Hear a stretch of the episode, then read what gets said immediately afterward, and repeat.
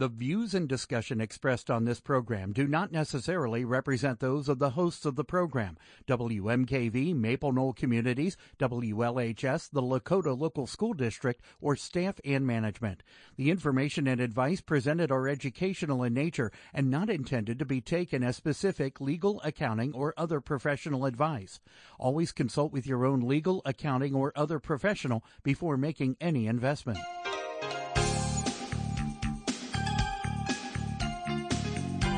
Welcome to Real Life Real Estate Investing, a show to help you gain financial freedom by investing in real estate.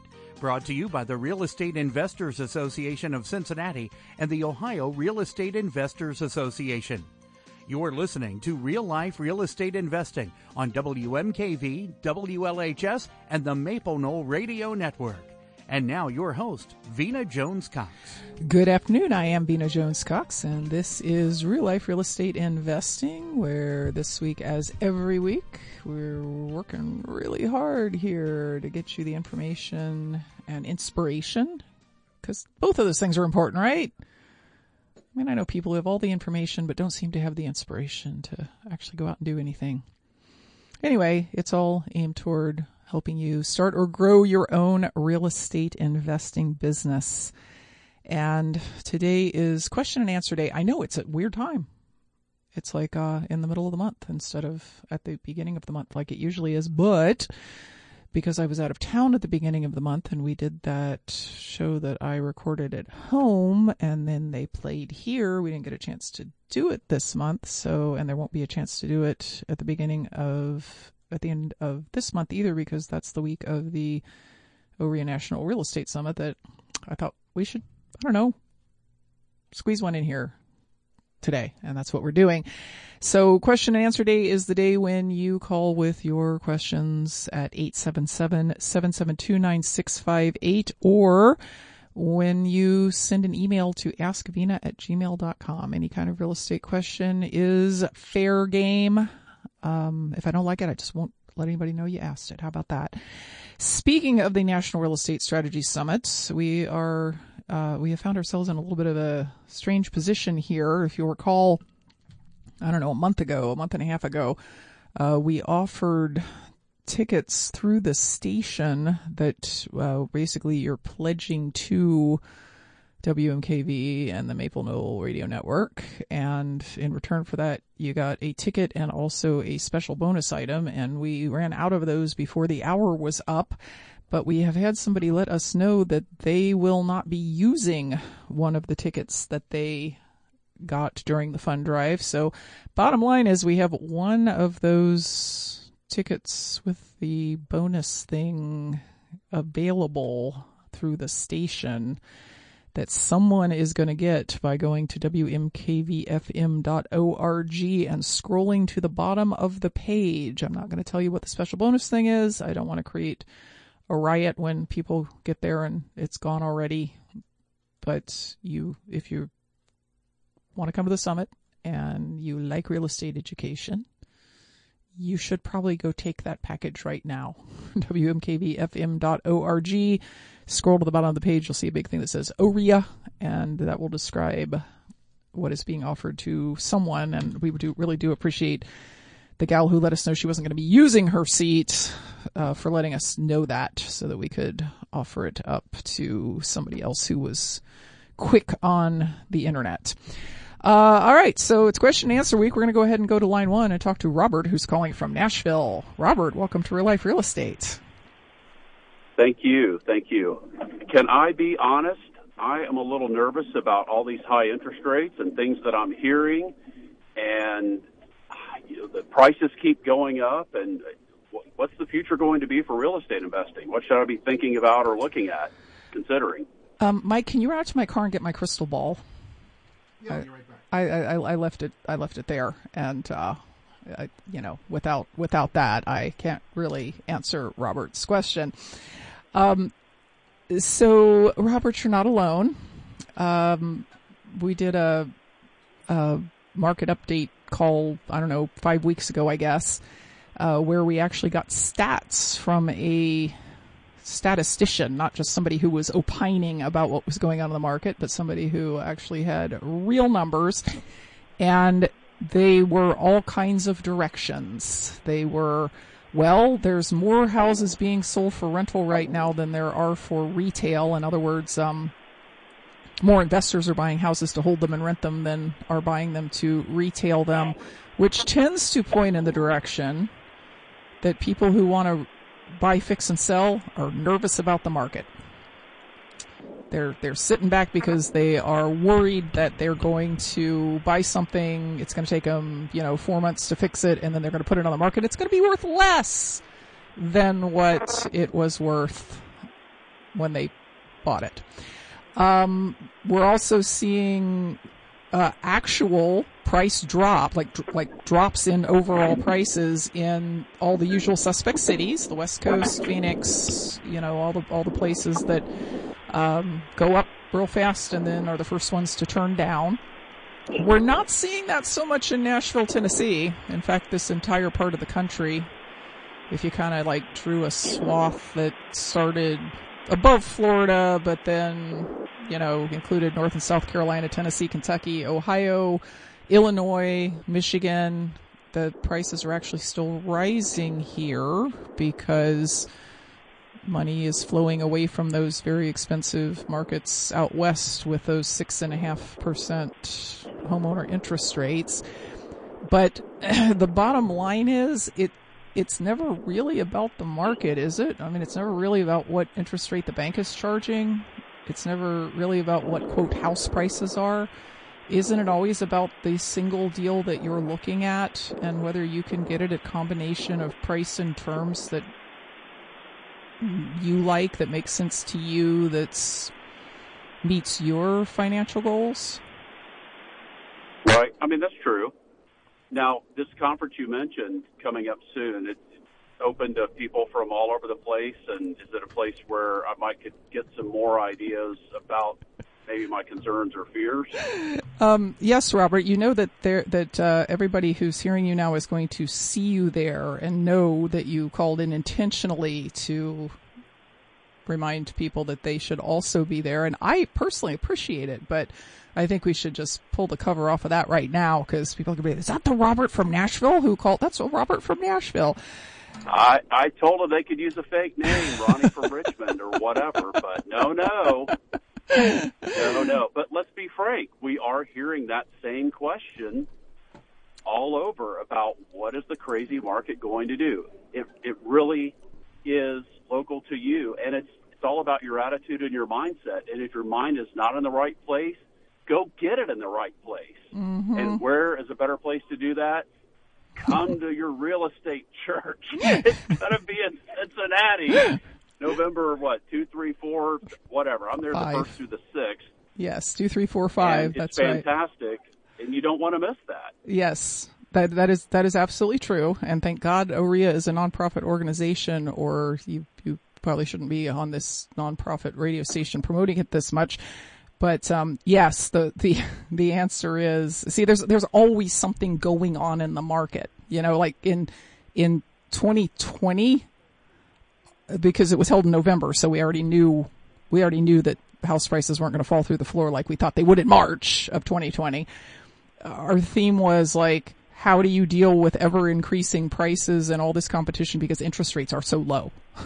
like, how do you how do you find deals? How do you right. make how do you make these work? In 2011, it, it was all programmed around what do you do when there's a zillion deals on the market and they're all cheap and you can't tell what they're worth because there's no comps and also rents have gone down. So yeah, that's the advantage of doing something once a year. is that you can kind of see what's coming and say, all right, so what, what, what, what are people going to need to know to stay in the game right now? It's all about, it's all about, you know, where, sure, we, we can all listen to the news and get conflicting information about what prices are doing and we can all worry about the interest rates and whatnot, or we can figure out what the strategies are that work at the moment. And that's the whole theme of the conference. And so, somebody, and that just sounds like good advice. So if I'm at a different stage of life, I need to plan for that. If I'm about to change jobs, I need to plan for that. If I'm about the start or end a relationship. I need to plan for. Oh wait, my investing. I need to plan for that. Get some education and plan for that because mm-hmm. things will always be changing. Mm-hmm. You know the the presentation that I'm maybe most excited to see myself because I think it's a huge. You, you said you said you know I'm planning on retiring and that's what struck me.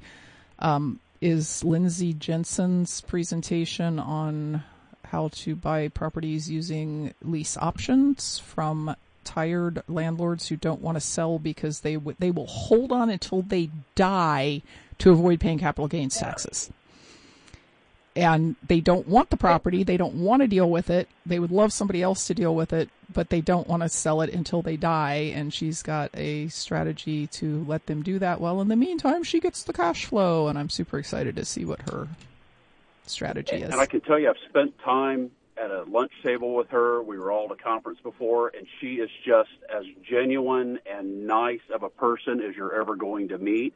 It's real stuff. She's been doing this. This was two years ago she was doing this. She's actually in the trenches doing that. It's not just some made up theory and it sounds good.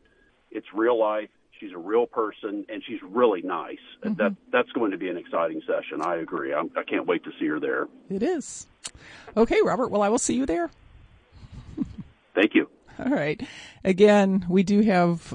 Uh, well, maybe we still have. I don't have access to the back end of the website. But if you go to wmkvfm.org, scroll to the bottom of the page, and it says OREA, that means that there is a ticket left through WMKV, so your money goes to public radio, and you get a special bonus for pledging for that. So go check it out, wmkvfm.org,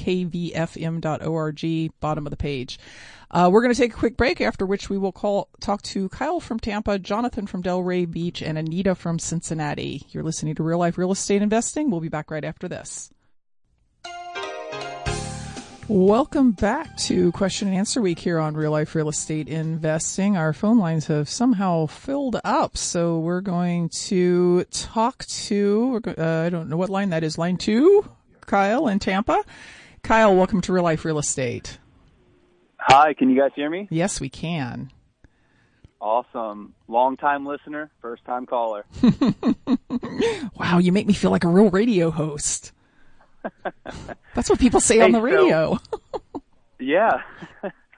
hey, so I have been a single family investor for the past couple of years, and I think that I want to transition into multifamily just to reach some cash flow goals that I think will be a little bit more obtainable uh, taking that direction. And I'm wondering if there is a way that I can leverage the equity in the portfolio that I have in order to scale up, or if I should sell the portfolio and somehow avoid the tax implications in order to go into the multifamily space. Okay, so um, when you say multifamily, how big are you talking about? Uh, right now, 20 to 100 units. Okay. All right. And have you, have you actually you know, started learning how to evaluate those appropriately and started looking for them and so on? The the best that I can at this point, yes. Okay. Okay. So step one obviously is go through the same set of education that you went through before you started buying single family homes because multifamilies are a little bit different in just sort of some some of the details, right? Like what does it actually cost to manage them? And mm. how do I get and um, oversee a manager for them and so on. And I always tell folks don't don't dive into the apartment world until you're really good at evaluating apartments. And there's lots of education out there uh, for that. Now, in the single family portfolio, um, how how many units and how much equity are we talking about roughly? Yeah, we are approaching 20 uh, doors, and mm-hmm. then uh, over, I would say maybe 1.2 and, and equity. Mm-hmm. Well, that'll get you a long way toward a down payment on a on a uh, 20 to did you say 50 to 100 unit building or 20 to 100? I can't read my own handwriting. 20 to 100. Yes. And and and that's mainly because that's only the only thing that I feel comfortable with at this point. Mm-hmm. Somewhat. Mm-hmm. Don't want to really go above that. Right. Um, so there's some different ways that you could do this. Uh, I mean, the short answer is yes. You can leverage that equity into at least a down payment on a bigger building like that, or, or at least a big chunk of a down payment, and then bring in other people, which is the normal thing that people do when they're buying apartment buildings. They have they have money partners, credit partners, experience partners, all all of those people, uh, particularly in their first few deals. The the obvious thing is put your entire single family portfolio on the market as one package. That's actually very attractive. There are lots of, um, you know, hedge fund type buyers who really like to buy 20 units at a time. In fact, um, Robert, who was just on the phone, likes buying 20 properties all at the same time and then tightly control the sale of that. Uh, in other words, you need to, you need to control the timing of it so that you already know what apartment building you want to buy and you already have it under contract and you've already done your due diligence, sell the 20 units and exchange them into the apartment building. But you, are going to have okay. to do it all at once. Like you're not going to be able to sell, you're not going to be able to sell 20 separate houses and have it timed right so that you can exchange into a single apartment building. The way I would do that, Kyle, is just let it be known I'm not accepting purchase contracts. I'm accepting options on the portfolio. And here's why. And then when I when I tell you you need to exercise the option, you're going to have 30 days to do it. Because otherwise, okay. your, your timing gets all weird, right? Because you've got you've only got 45 days after you sell the single families to identify the multifamily and then 180 days to close. But within a smaller circle of people who understand all of that, you're not going to have any problem getting somebody saying, yeah, you know, if I like them, I'll give you some money, get an option to buy them, and then you tell me when to exercise it. And then you can go look for okay. your, then you can go look for your multifamily personally, I would be super, um, I don't know, hesitant to sell my carefully built single family portfolio and go all in on an apartment building. And the reason is you just like put, you, you put all your eggs in one basket. You went from all one kind of investment to all another kind of investment and also probably only one building. And I would be very tempted to hold on to the single families and find a different way to buy the multifamily. You understand what I'm saying? And is there a way that I could do that? Like, like for instance, leveraging the equity that's in the portfolio, hold you, on to it. You could borrow against it. You could, um, you know, with interest rates being what they are, you might find yourself borrowing at a higher rate of interest than you have right now. Uh, you could sell somebody a long-term option on them for a lot of money. You could, uh, I don't know, bring in bring in partners to buy out your equity. There's there's all sorts of ways you could do that. But let, let's go back to how apartments are usually bought. I don't know anybody who bought their very first 20, 30, 40, 50 family without multiple partners involved in that because it's not just the cash. There's lots of people who are willing to passively invest their cash in apartments. Mm-hmm. Apartment, apartments are a very hot asset right now.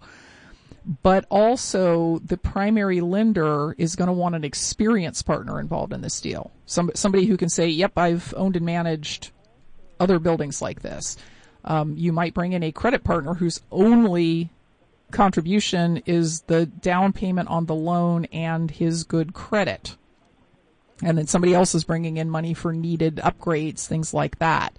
That is common practice in the apartment world.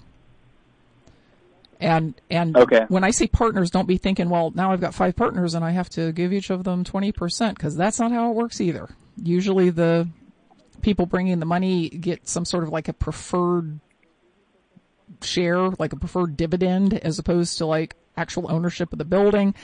Um, you know, the credit partner might be in for 20%. The experienced partner might literally bring no money to the table and get 5% for being an experienced partner. You keep the rest. It's, it's, it's all kind of up to what you structure with people. So The other thing that I would be doing is poking around and asking folks who is interested in getting into some sort of an apartment deal to be determined because you're going to find that there's lots of people who say yes, somewhat fewer people who can pull the trigger and but no lack of people to make that happen.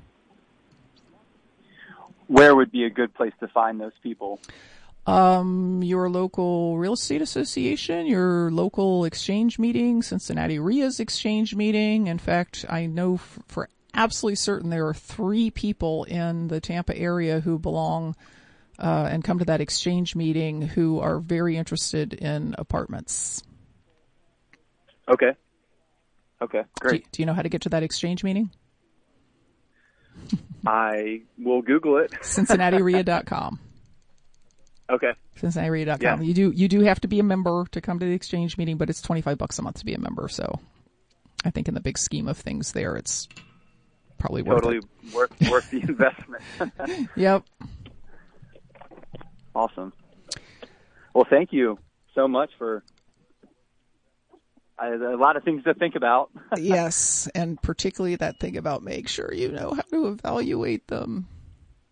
Every time, Yeah. every time I've evaluated a building that big, it has taken me literally an entire working day to get all the the numbers and details in, and that was after I got them, which you don't always easily get them. Okay. Okay. Yeah. The single family space is, uh, you know, I'm confident in that. So that's obviously a little bit easier for me, but I, I understand the numbers on the multifamily are a lot more complex. Yes, much more complex. it's not a it's not a five line addition and subtraction thing. It's like a forty five line addition and subtraction thing. Oh, wow. I might need my wife for that. Yeah, yeah, yeah. Okay, so thank you for your question, Kyle. Yeah. Thank you. Appreciate it. Uh, let's go to line three and talk to Jonathan and what I assume it went off the screen. Oh, Delray Beach doesn't mind, doesn't seem to be there anymore. Uh, let's talk to Anita in Cincinnati on line four. Hi, Anita. Welcome to Real Life Real Estate. Well, hi, Vena. Thank you for taking my question. It's been some awesome questions on today. And um, my question is actually connected to the question that the first caller, Robert, had about, you know, what's going to happen. And more specifically, he asked, you know, he spoke about the rising interest rates. And so my question is a two part question. So, um, first part is this. So, given the rising interest rates, I've heard a lot of conversation lately that says it, it first of all it defies most conventional wisdom around the type of loan that one would get. So let's say normally you would get uh, a fully amortizing loan, one that you know the payment is made up of principal, interest, you know, and if it's your taxes, insurance, or escrow, they're you know part of that as well. But lately, I've started hearing people talk about the benefit of getting an interest only loan for an income producing property. Mm-hmm. And so maybe can you expand upon why that might be a good idea for an investor and when they might want to consider that type of loan given the higher interest rate environment that we're currently in? So I think I think maybe you hearing that interest only loans might be a better option than fully amortizing loans coinciding with interest rates going way up might be a coincidence. Because Okay. because the folks who see the advantage in interest only loans see it kind of in every market. Now you may you may be hearing it more because the the the bottom line is an interest only loan at the same rate is just going to have a lower payment than an amortizing loan at that rate. Take hundred thousand dollars, Right. take eight percent interest. The interest only loan payment is going to be lower than the fully amortizing loan payment. And the folks who are big fans of those interest only loans are the ones for, for whom the most important thing is that I maximize my cash flow. If I can pay $134 a month less for that 8% interest only $100,000 loan, that $134 might mean a lot more to me than am I paying off $134 worth of principal this month, right? Because I'm, I'm not focused on payoff, right. I'm focused on cash flow. It just, it gives you a lower, what's called loan constant, right? And there mm-hmm. are, there are lots of people that their opinion is give me the cash flow. My kids can worry about paying off that interest only loan when I die I want to I want to live the lifestyle now, right? Or I want to have that money available for me to invest in further things now. If I'm giving it to the bank, if I'm giving that money to the bank every month to help pay down the principal, that means it's going away and also the only return I'm getting on that is whatever my interest rate is with the bank. If I if I give them 134 $134 worth of principal and it's on an 8% loan. I made 8% on that $134. I got better investments that I can make with that $134. Now, there's, there's people right now, I promise you, that are screaming at their radio or their phone or their computer or however they're listening to that going, yes, but you never pay off the loan. Paid off properties are the thing that we need to get.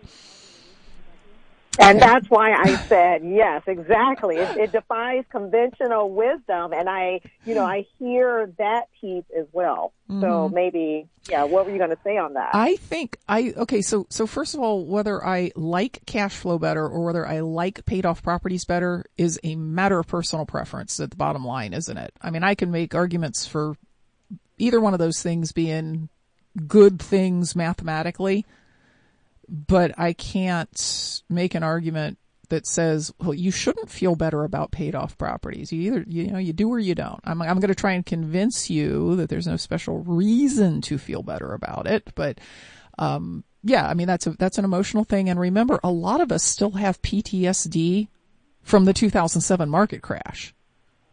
There, right. were, there were a lot of people who right. came out of that going, man, I wish, I wish all those properties had been paid off because my, my rents went down and my vacancies went up and it was a struggle sometimes to pay for everything that needed to be paid for. And I'm, I'm gonna, I'm gonna pay all my properties off because that'll make me feel better. But, That's right. But really, right. really, it's, it's, it's kind of preference, right? Now, okay. again, mathematically, I can prove to you that having some leverage on properties is is financially advantageous and it has to do with interest and it has to do with appreciation. It has to do with who's taking the the the inflation or deflation risk. Is it all you or is it partly a lender? The thing about interest only loans is that most of them I've never seen one that you couldn't turn into an amortizing loan if you decided that, okay, I'm just getting to a point in my life where I want paid off properties. Maybe I'm, you know, I'm, I'm, I'm old. I don't want my kids to have to pay it off. I've got plenty of income, so I'm going to start paying off even my interest only loans. You can add that 134 bucks a month and that'll pay off the, it's an extra payment, right? And the extra right. payments go, go okay. to principal. So you can always I'm not going to say always, because as, as, soon as I say it, somebody who likes to give interest only loans is going to write into their interest only loan that you can't pay principal, but I've never seen one that said you couldn't pay principal.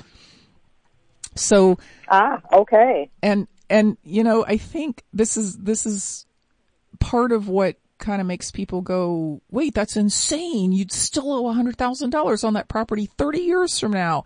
Is there they're not looking at what else would be true 30 years from now?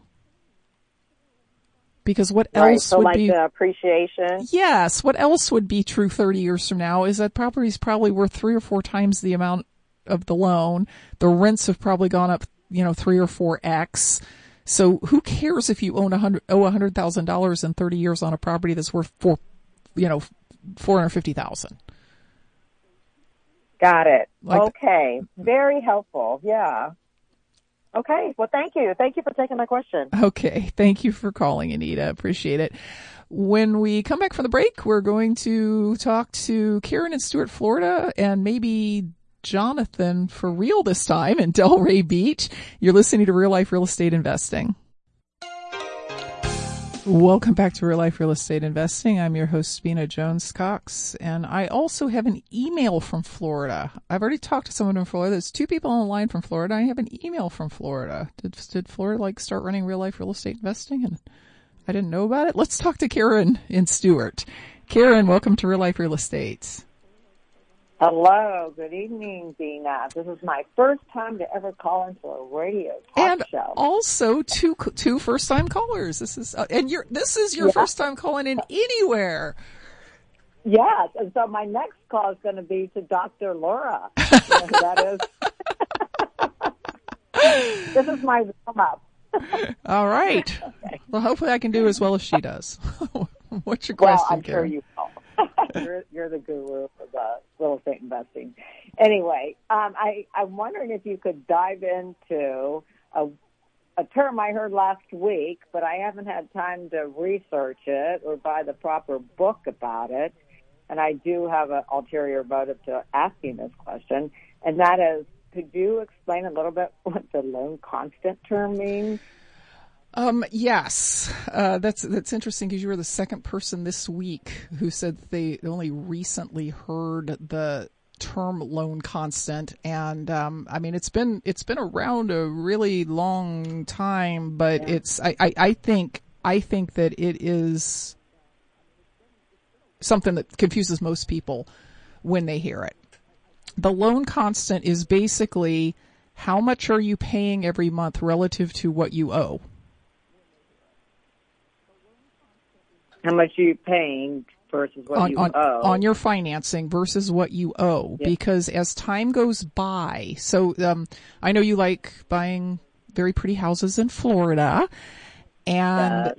and those tend to be in like the they tend to be end up being in like the 350 to 750 range so they're they're you know Mm-hmm. high high loans compared to what we might see for the same property here in the midwest let's say that you, you, you bought a seven hundred and fifty thousand dollar house, you finance six hundred of that.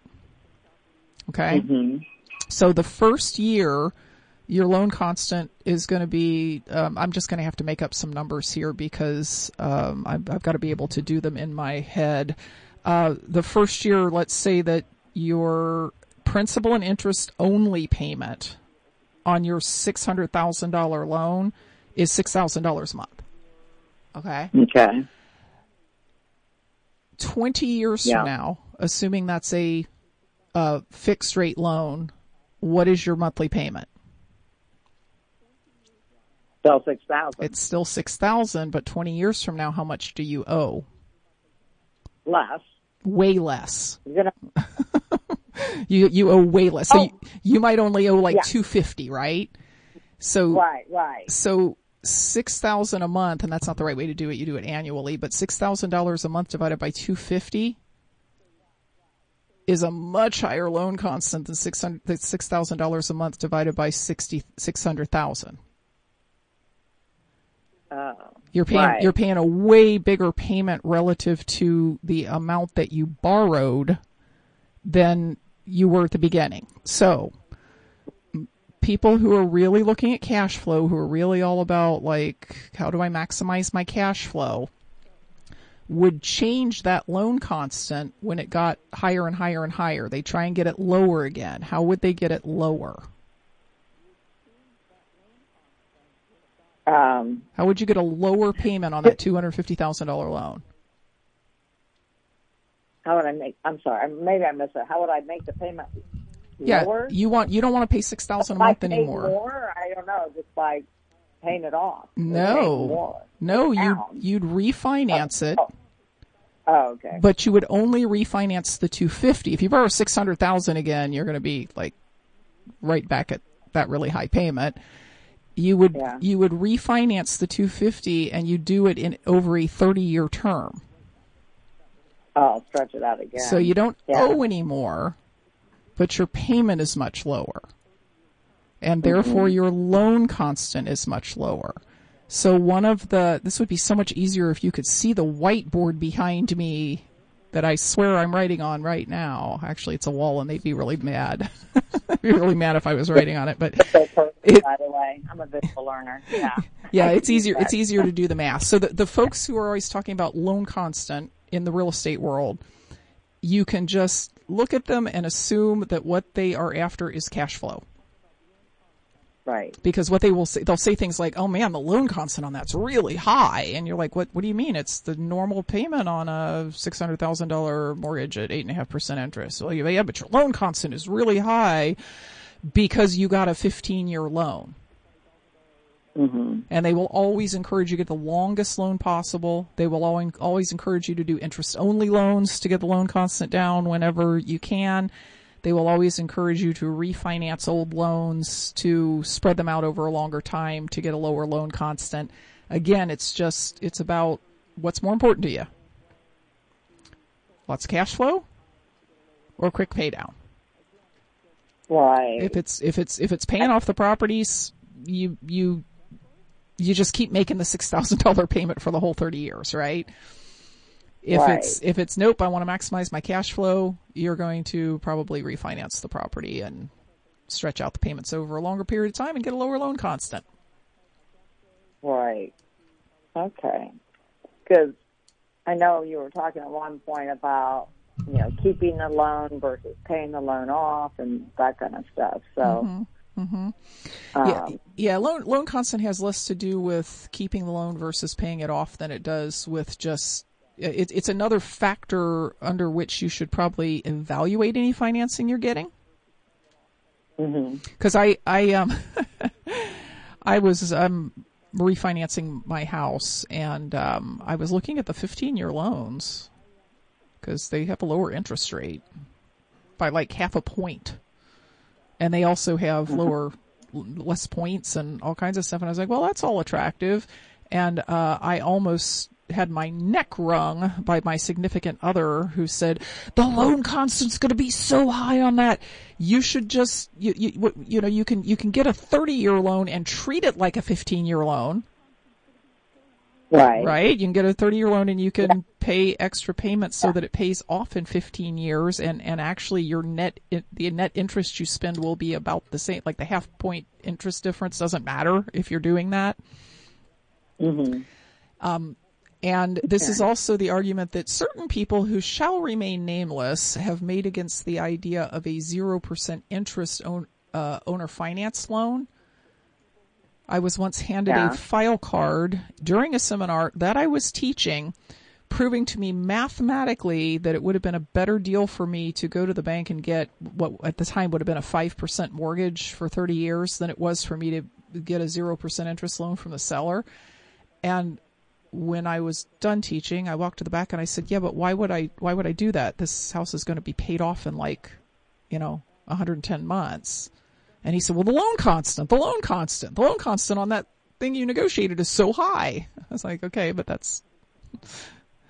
I'm not worried about the cash flow. I wanted to get the house paid off in 110 months with at no uh-huh. interest. Uh, yeah. Okay. So little clearer yeah, now. You. L- yeah, it is. Listen, I had to, I had to hear about it five times before I even got why it why anybody thought it was important. But it does right. it does. Of course, I never before that term, but well, yeah. and it does it does create a, a lesson that I would like to take this opportunity to say to everybody, which is when you hear something like loan constant or like what Anita was talking about with the, uh, you know, why are people trying to get zero, you know, interest only loans? it's not enough to say, it's not enough for your own edification to ask what it is and how does it work and even why.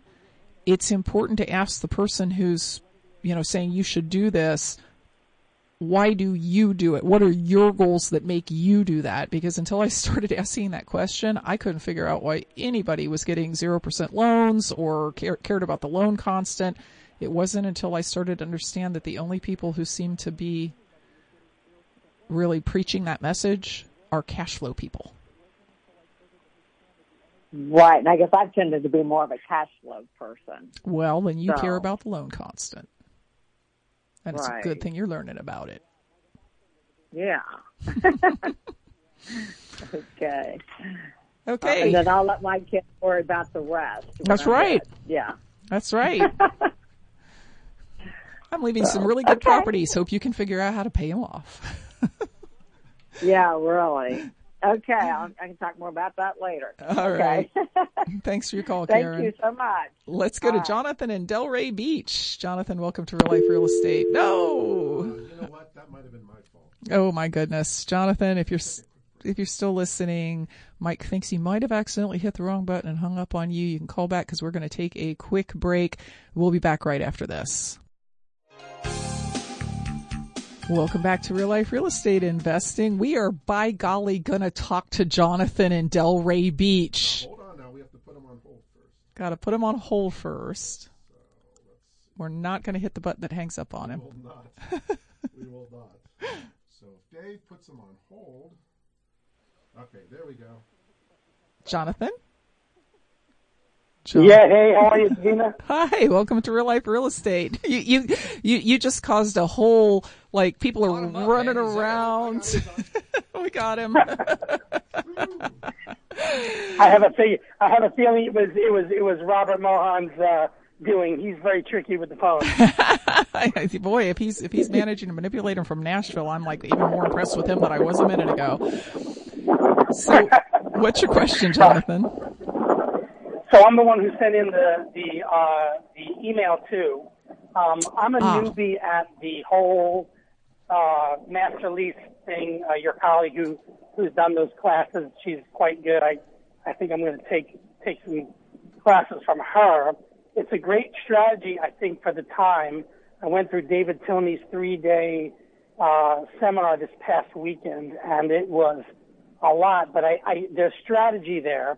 And the the situation that I'm posing in the email there is um, I have a a gentleman that, that is a colleague of mine that wants to sell a very large house that he just renovated, which he bought at auction, and I happen to have a prospect that I was also after, who's who's got a seven person family, five kids, and somehow I can put this together. And what I, you know, thinking about Pete Fortunato and you and what you guys teach and and, and the different creative approaches, I'm just trying to think, how should I approach thinking about solving this problem? I mean, obviously, we know what they want.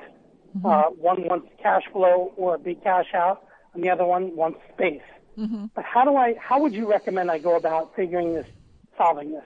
Okay, and let me uh, let me fill in some details from your email just so listeners understand what we're talking about. Your investor friend has a five bedroom completely renovated house that's worth 1.2 million. Your prospect for this house who might like to have this house has a family with two adults and five children living in a three bedroom house. and they they would like they would like to live in the five bedroom house instead and your investor friend is willing to sell it to you or he's willing to master lease it to you. Mm-hmm. So that's that's that's the facts as we have them, right?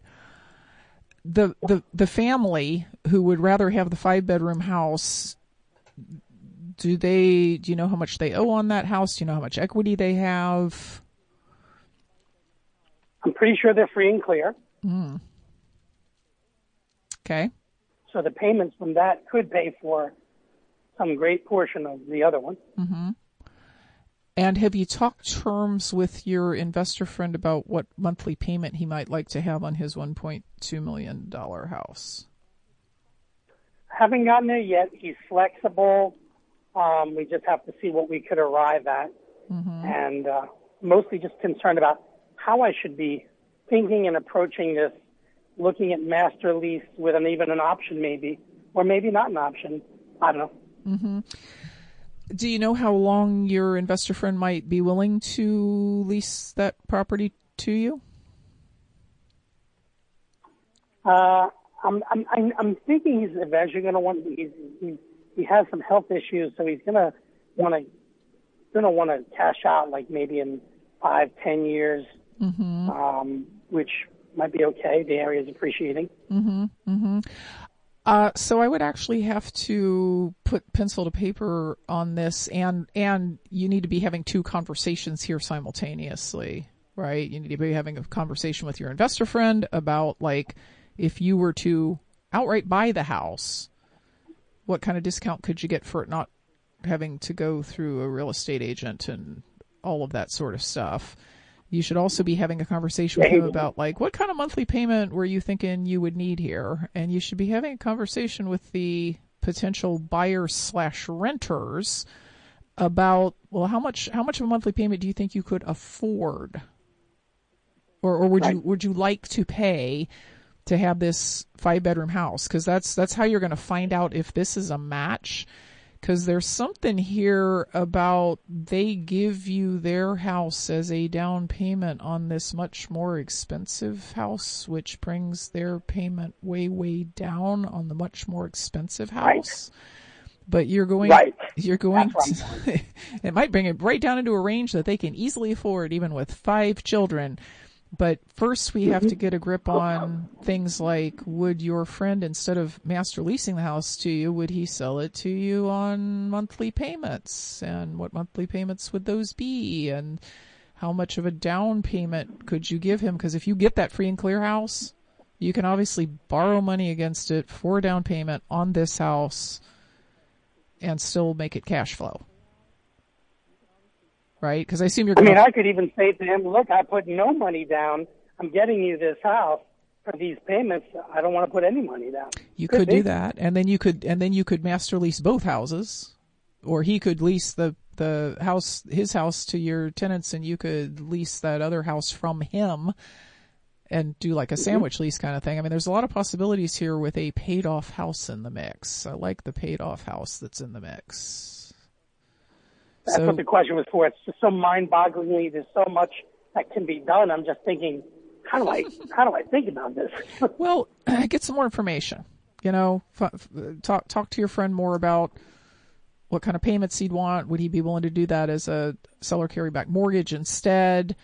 Um, what kind of front payment would he need? What would the overall price be? Again, given that you there would be no real estate agent involved, and talk to the family about what can they realistically comfortably pay and then we can talk again and figure out how to put all the pieces together.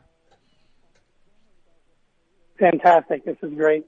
And by the way, congratulations for St. Jude. Oh. Uh, I was a contributor there. That's a great cause. And thank you for being a contributor. Yes. So uh, what what Jonathan is referencing is a few months ago, uh, Cincinnati RIA hosted an event that all the proceeds went to St. Jude's, and last Thursday wrote a check for hundred and six thousand seven hundred and forty eight dollars to St. Jude's Children's Research Hospital, which was a big win for everybody, and thanks for all the folks who participated in that event and donated so generously.